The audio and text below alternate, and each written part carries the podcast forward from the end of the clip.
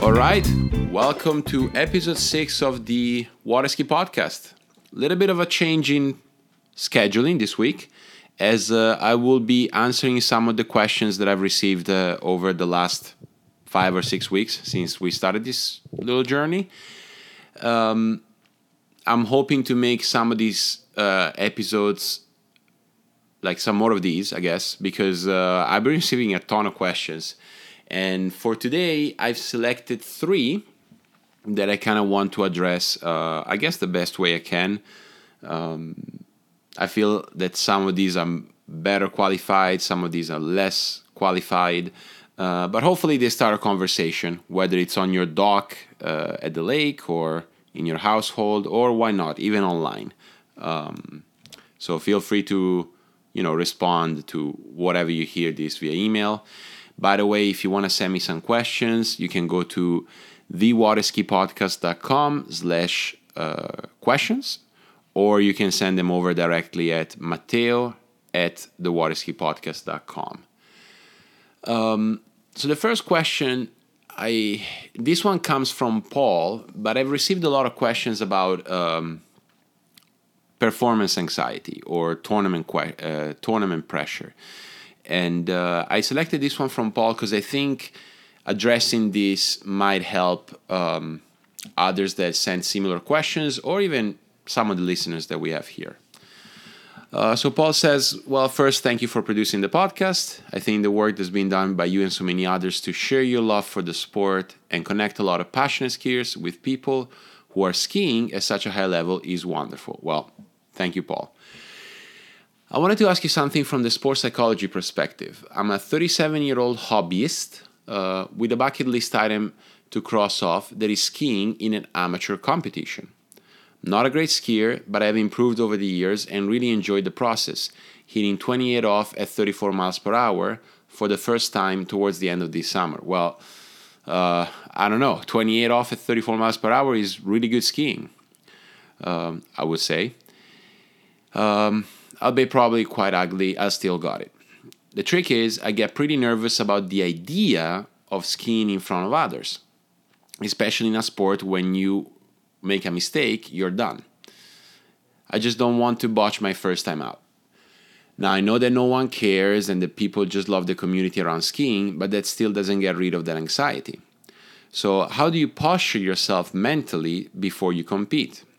How do you get around the performance anxiety so that you can just go out there and ski and realize you get to participate in something you love doing? Now, there's a lot of levels to this question, but seems like Paul is, you know, someone who has been skiing for a while. I mean, running 30, you know, 28 off at 34 miles per hour. I mean, you've already gone through the uh, climbing up the speeds process and you're running some, you're cutting the line. So definitely an avid skier.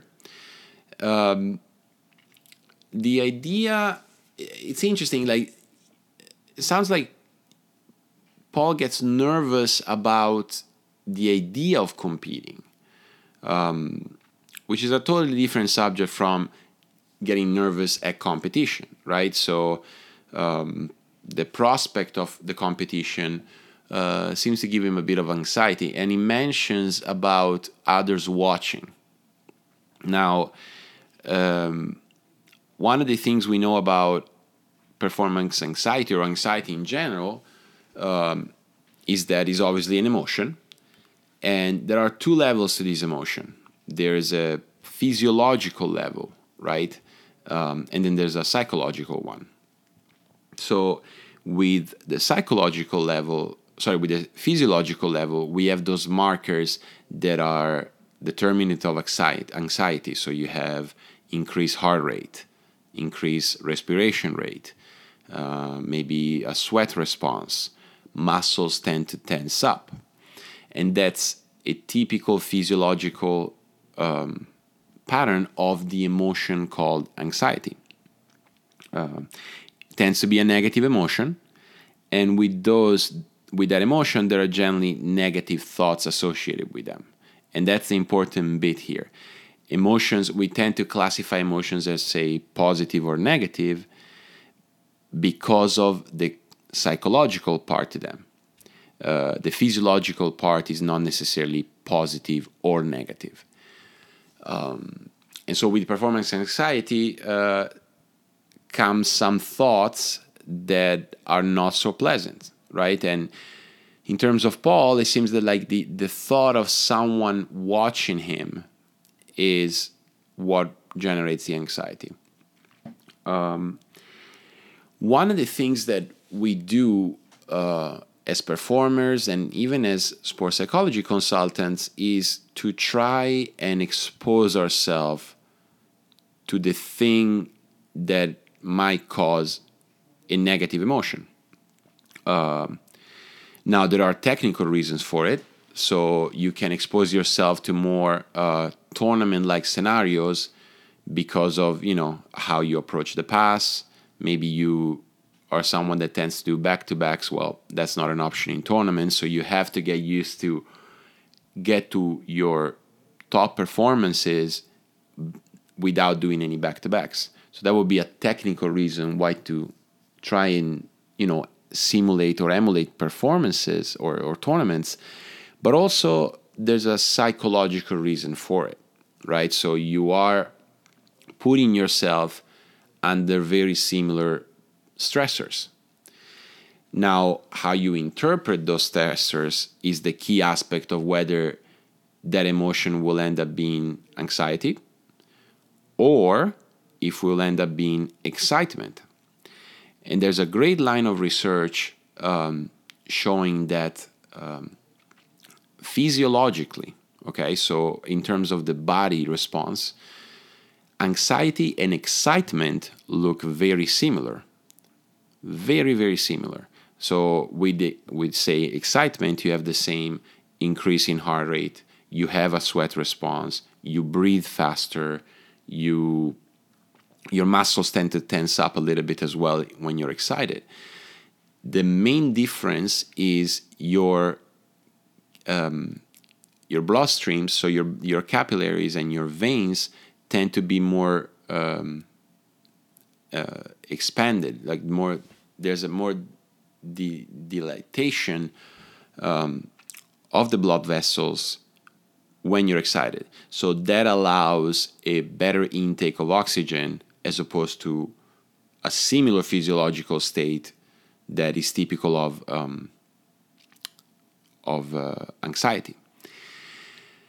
So, the, but obviously the two emotions feel feel very different, and the reason for it is that the psychological part is different. So the thoughts are more, as Paul says, and that people just love the community around skiing, right? So here you have the conflict of I know that um, I could have a potentially positive experience, but the thought pattern still tends to be negative, right?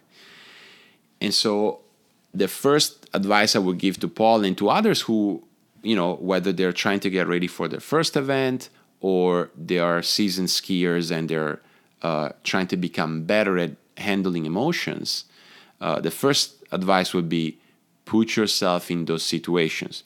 So, in terms of Paul, maybe try some tournament sets at home or bring a friend or someone that is at the lake and have them ride for you, right? Something that maybe you don't have often. Um, certainly try to ski somewhere, like go if you have the ability uh, or it's feasible, try to ski in a different site right? And so put yourself in a different situation that is not as comfortable. The second aspect to it is the psychological part, right? And there you there's obviously different ways of approaching it, but one simple way to approach it is to um, talk with people and see what their first experience at a tournament is like because in the case of Paul, he is not even thinking about, um, you know, it's more about. It seems to me it's like more about the experience, right?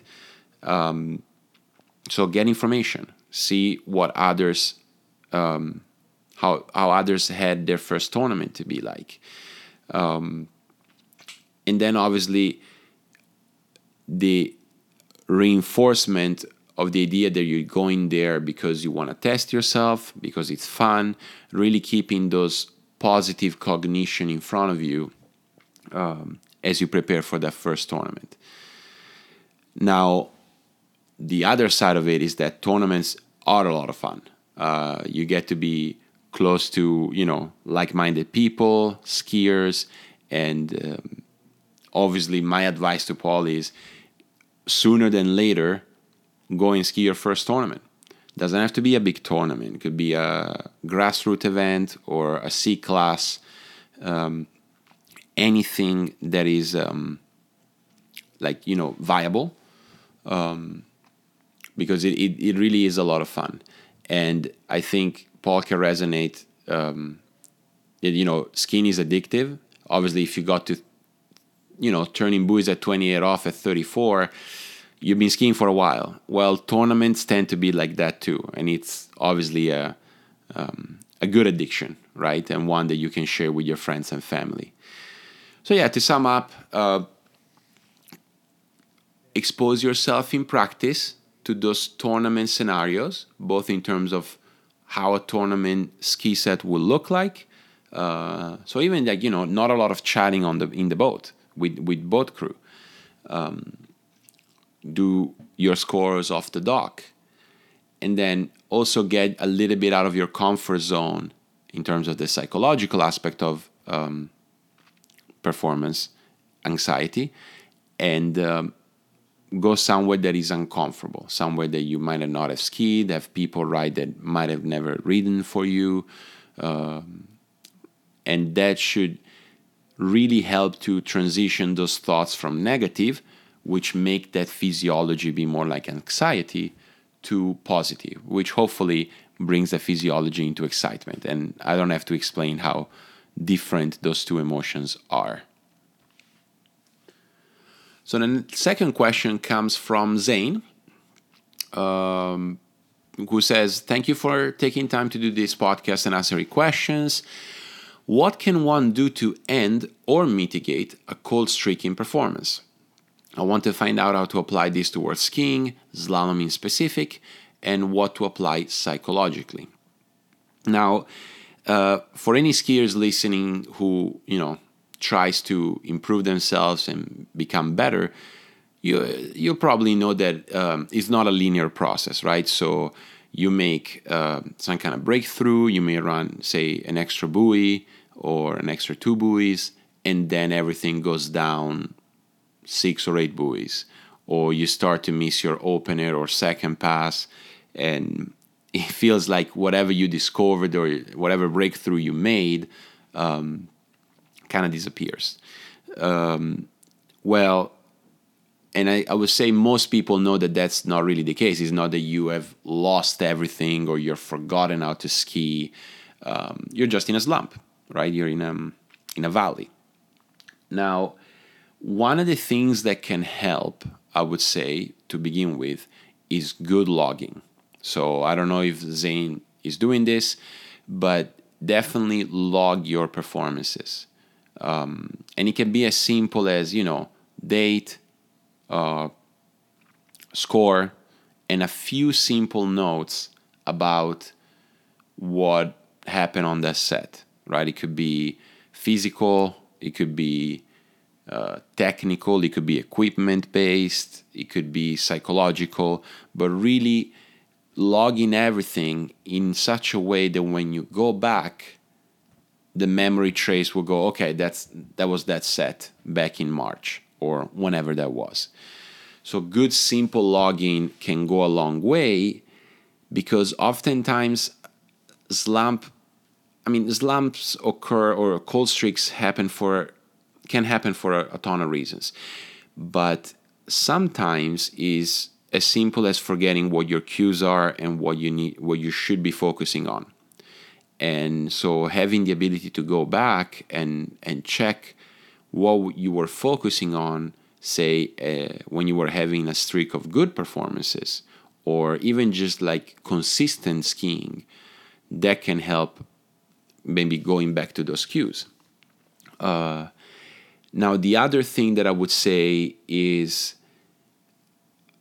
maybe take focus away from performances right? So it's so easy in our sport to get fixated with buoy count and say okay um, let's just say for um, sake of example here um, your average is say 3 at 28 off. So you know that in a set you can go out and do 3 um, and then the majority of your sets you can run 22 off. Um, and then you start missing 22 or maybe you go out and you, you can't get past one ball at, at 28 now the idea there becomes okay what like you start asking questions what might be happening right?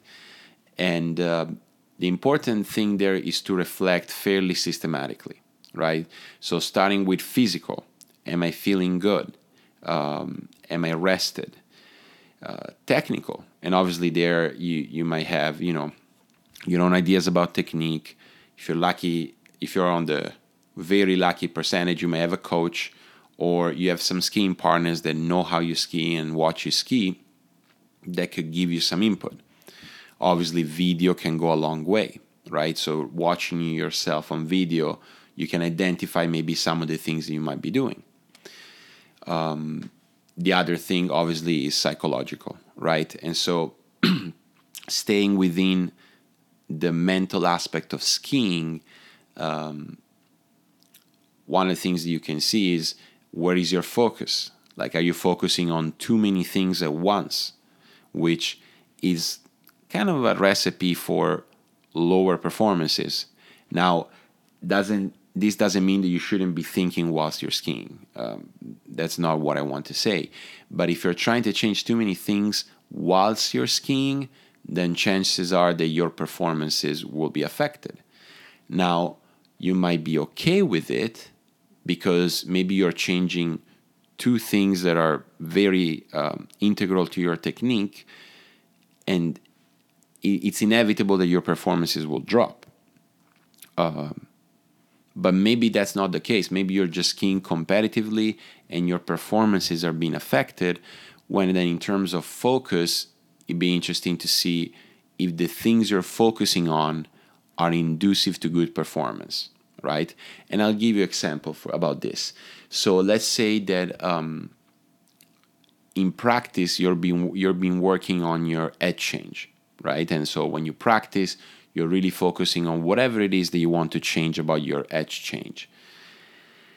But that might not be the best thing to focus on while you're trying to get high performances, right? So you have this edge change aspect of your skin that you want to change, you want to modify.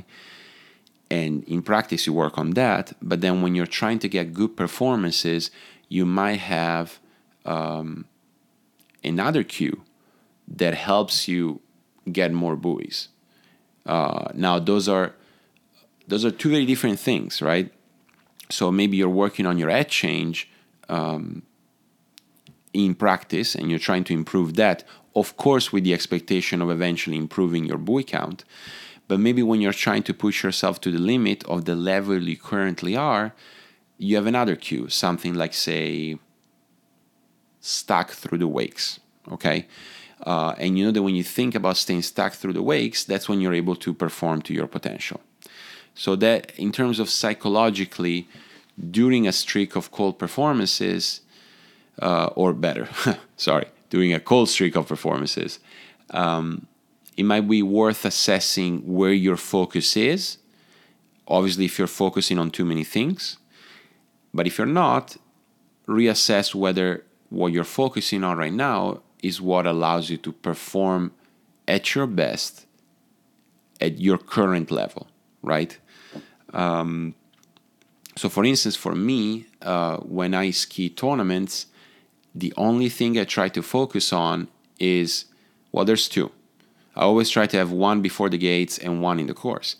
And for me, what works is control the line after pull out, and then ski aggressive in the course. Now, these are my cues, and they don't necessarily work for everyone, but I really try to focus on those two things. Now, in practice, particularly the second one, I'm not focusing on that in practice. I might be focusing on, um, say, lately I've been focusing a lot on how I control my handle into my onside turn. And that's good because I need to become better at that. But when I ski a tournament this upcoming weekend, I won't be focusing on that because I know that that doesn't bring me to performances. That's something technical that I'm trying to change. So I know I gave you a lot, Zane, but um, I think good reflection after performances. And if you are logging, go back to your logs, see what was working when you were skiing in a consistent manner. The third and final question I'd like to address um, this week comes from Tony.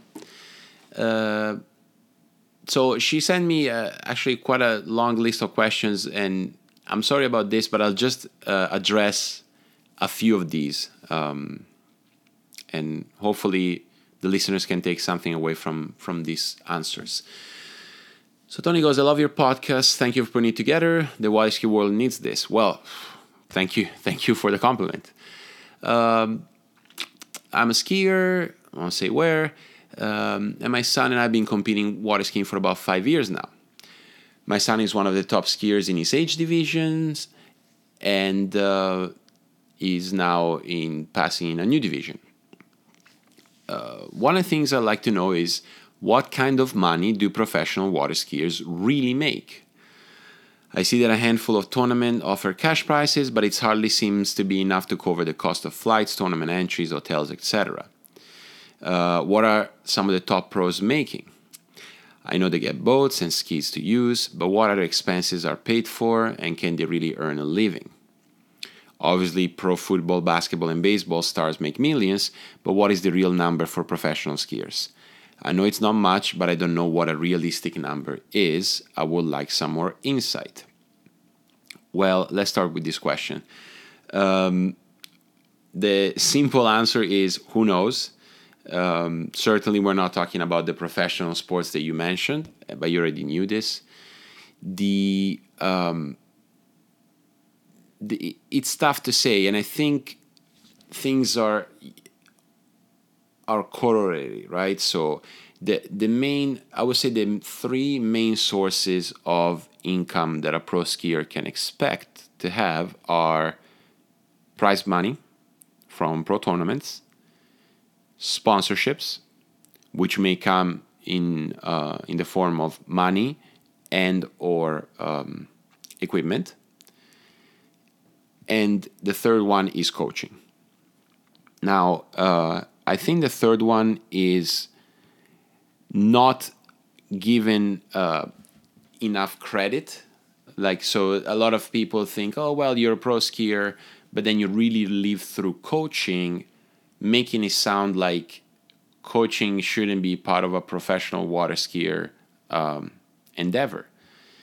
Um, and I tend to disagree with that. I think that um, maybe because I'm too passionate about the sport, but I think that that's a completely uh, not only honest way of making a living, but also like one that goes really. It's it's it's a coherent way of uh, making a living from pro skiing. So yeah, giving numbers it's um, it's tough, right? Um, one of the things I think also needs to be considered is that a lot of these pro skiers that you read about or you see get into a position where the sport becomes really inexpensive. And that's a really cool thing because water skiing is not cheap, right? Um, so I think even almost I would say sometimes without being a pro skier, being a very high level skier allows you to spend less money skiing, which I think is a is a super cool thing because this sport is super viable to you know the young skiers, the you know single digits year olds, and the uh, you know not so young skiers. Um, so I think that's another advantage that like aspiring to become a professional skier um, gives. Now, should pro skiers make more money? Absolutely. Uh, and you'll hear in other venues how you know uh, we're working just as hard to become better at what we do than other sports that um, in which professional athletes make more money. So I think the times are changing. Um, there is a growth in the sport. More pro tournaments are becoming available, especially in slalom, um, which seems to be the event that you and your son enjoy. And uh, yeah, uh, is your son going to be able to live forever out of the fruits of his professional career? No. Will he be able to live of his skiing and work on it and trying to become the best for a while? I think so. I think so, particularly in the next few years. Uh, if things continue to grow as they're growing now, which is not a crazy growth rate, but it's a growth rate. You know, there were, I believe, 13 pro slalom tournaments this year in, in around the world um, with cash prize. Um, I think that, you know, he might be able to make a living out of his skiing prowess and his coaching ability. Uh, that I will not factor that out um, in the future, like for sure. Um, now there there's huge differences. I think the very top slalomers in the world, so take I don't know top top three women, top five men, they do manage to make a living out of skiing, um, and a good living. Well, that's all relative. Depends what you define by a good living. Um, but I think I will share I will share this story. So when I was in the juniors coming up, uh, my dad basically told me, "Listen, you're not gonna make a living out of this, so you might as well, you know, focus on other things also." Now, my dream, I say, and that's why I started doing pro tournaments, and I'm really passionate about the growth of the pro scene is that in say five, ten years time, um, the parents of this junior skier coming up might be able to say, look, work hard. You might be able to live off of your skiing ability for a few years if you do well. Um, but obviously, make sure that you get education and then you figure out a way to make a living after your skiing is done. Um, it might not seem as a huge difference, but it takes more pro tournaments, higher cash prices, um, and the growth of the sport in general for this to happen. So, this was your first question. Um, the second question is well, my son is 13, and I wonder if it's even worth pursuing the goal of being a world champion. Right now, we really struggle to afford the sport, and I can hardly even afford to provide him with the training he really needs. If he gets invited to any larger tournaments down the road, I may not be able to afford to send him. Now, the goal uh, should be distinguished from the money, right? And I think it's a fair point to make. The World Championships in water skiing, for as prestigious of an event as it is, and as much as we talk about great skiers in terms of their worlds as well, it's an amateur event. There's no money at Worlds your sponsors might care, you may get more coaching gigs, but it's an amateur event. So pursuing to be a world champion is slightly different than pursuing to be a professional water skier. Um, but I do certainly resonate with you know the cost of the sport and the struggles that come with it. Um, I think the big thing that is going to help your son improving the sport is a true passion for training and for the for everything that comes around with the sport, like being close to water, going to the lake, um, everything that comes around being a water skier. I think that's the first and foremost thing. Because if it just becomes about performance, then the risk of burnout, the risk of just being disinterested about the sport, particularly in a few years' times, a few years' time, that risk can increase. Um, but then in terms of like, and this goes to your third question. So, w- what is the process for young aspiring skiers? Um, coaching is a huge thing. Um, having someone that you trust, that you can trust to coach your son, um, which inevitably involves you being removed from the picture a little bit and really say, okay, well, um, he or she is your coach, and when it comes to skiing, slalom, whatever it is, tricks, jump, um, then you listen to him or her. I think that's a crucial component of becoming a good skier, particularly in those teenager years and even before that. Um, now, when it comes to you know more the adult age, um, a coach is um, a truly good coach is a treasure, but you do see athletes also just figuring like figuring out things on their own which is a harder and more complex process. But definitely at this young age, good coaching and possibly consistent coaching, right? So, not what I would consider spot coaching here and there, but really making sure you have someone that you trust and your son feels comfortable skiing with, and it's almost always the same person. Now, as he becomes older and he becomes a better skier, more input is welcomed. But having one person that you go to and then you can trust uh, really helps a ton in the in the process of becoming a better skier. Um, now, what are training options for talented skiers who can afford much? Are there scholarship opportunities somewhere that I might not be aware of? Well, here you find me a little bit unprepared. Um, I think Two of the resources that I am aware of are junior development teams. So I know they happen to be divided in regions in the United States and they select athletes who are you know aspiring and, and growing in the sport to get coaching um, and opportunities to ski so I, I would certainly like invite you to look into those opportunities if you're not already uh, taking advantage of those um, I'm sure that in the internet on the internet you can see like special deals for uh, training camps at some of the best ski schools in the country. Um, those are certainly good like training weeks, but they're also fun weeks, right?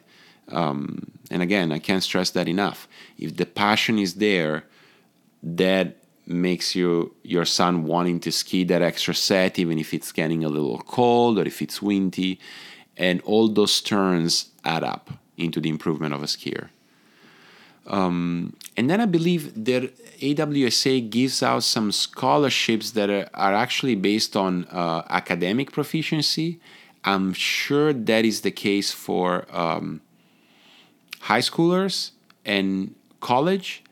I'm not so sure about like uh, early teens, but I would encourage you to go and look into those opportunities on USA Water Ski. Um, so yeah, first episode answering a few questions from listeners. Feel free to send some more. Uh, I really enjoy reading these and trying to brainstorm how I can try to give a coherent enough answer. Um, stay tuned. There's a great, exciting interview uh, that to be published next week, um, and it will actually be a two-part interview. So stay tuned, subscribe, make sure to tell your friends to subscribe.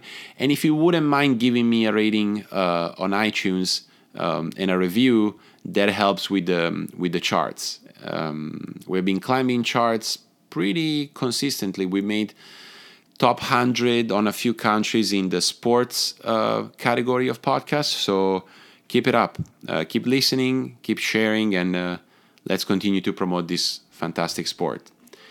Until then, uh, have a good week, ski hard, and stay tuned for next week's interview.